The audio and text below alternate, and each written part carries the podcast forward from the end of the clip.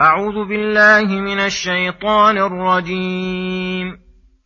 ما كان للنبي والذين آمنوا أن يستغفروا للمشركين ولو كانوا أولي قربى من بعد ما تبين لهم أنهم أصحاب الجحيم.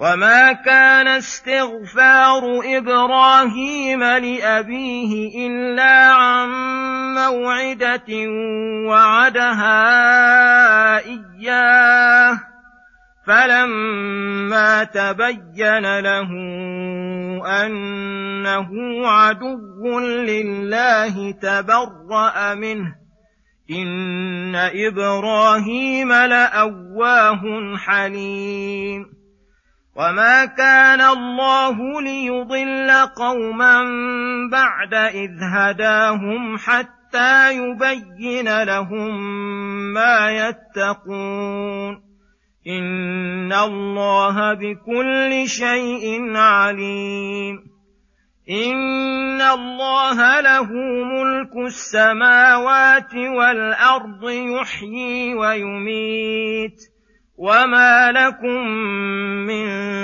دون الله من ولي ولا نصير لقد تاب الله على النبي والمهاجرين والانصار الذين اتبعوه في ساعه العسره الذين اتبعوه في ساعة العسرة من بعد ما كاد يزيغ قلوب فريق منهم ثم تاب عليهم إنه بهم رءوف رحيم. وعلى الثلاثة الذين خلفوا حتى حتى إذا ضاقت عليهم الأرض بما رحبت وضاقت عليهم أنفسهم وظنوا أن لا ملجأ من الله إلا إليه وظنوا أن لا ملجأ من الله إلا إليه ثم تاب عليهم ليتوبوا إن الله هو التواب الرحيم بسم الله الرحمن الرحيم. السلام عليكم ورحمة الله وبركاته.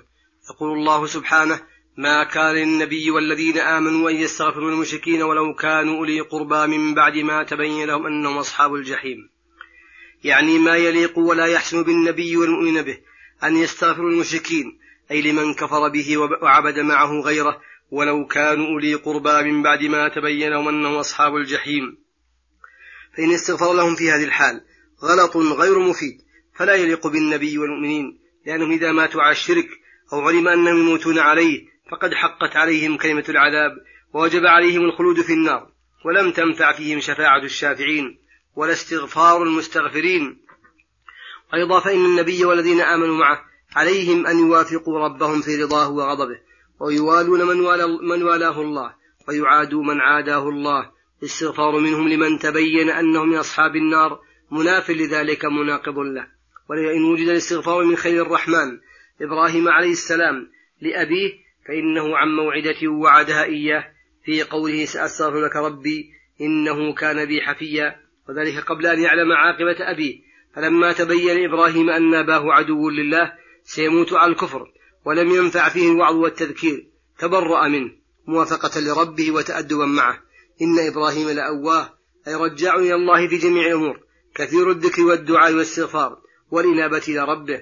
حليم أي ذو رحمة بالخلق وصفح عما يصل منهم إليه من الزلات. لا يستفزه جهل الجاهلين ولا يقابل الجاني عليه بجرمه. فأبوه قال له لأرجمنك وهو يقول له سلام عليك سأستغفر لك ربي. فعليكم أن تقتدوا به وتتبعوا ملة إبراهيم في كل شيء إلا قول إبراهيم لأبيه لأستغفرن لك كما نبهكم الله عليها وعلى غيرها ولهذا قال وما كان الله يضل قوما إلى قوله ولا نصير.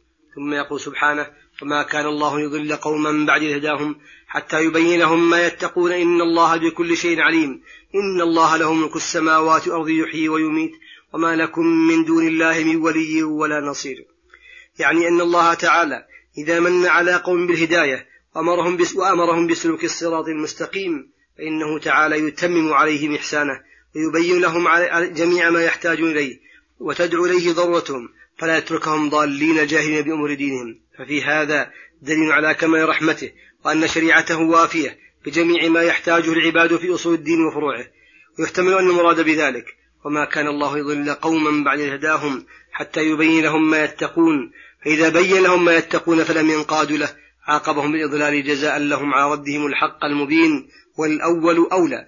إن الله بكل شيء عليم.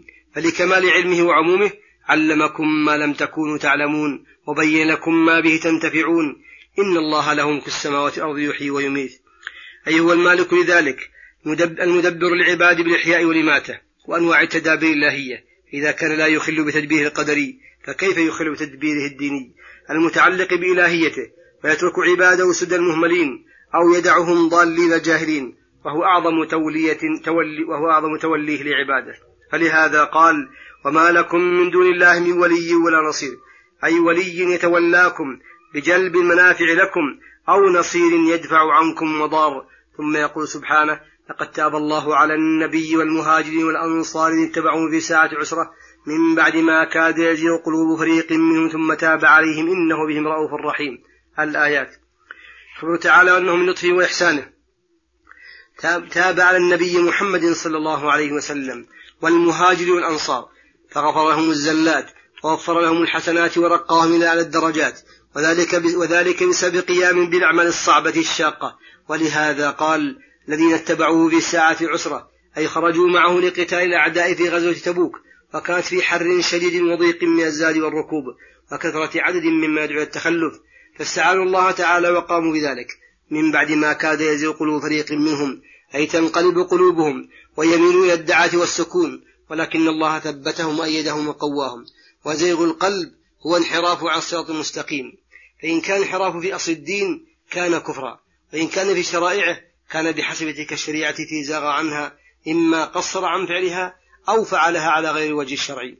وقوله ثم تاب عليهم أي قبل توبتهم إنه بهم رؤوف رحيم ومن رأفته ورحمته أمن عليهم بالتوبة فقبلها منهم وثبتهم عليها وكذلك لقد تابع الثلاثة الذين خلفوا عن خروج مع المسلمين في تلك الغزوة وهم كعب بن مالك وصاحبه وقصتهم مشهورة معروفة في الصحاح والسنن.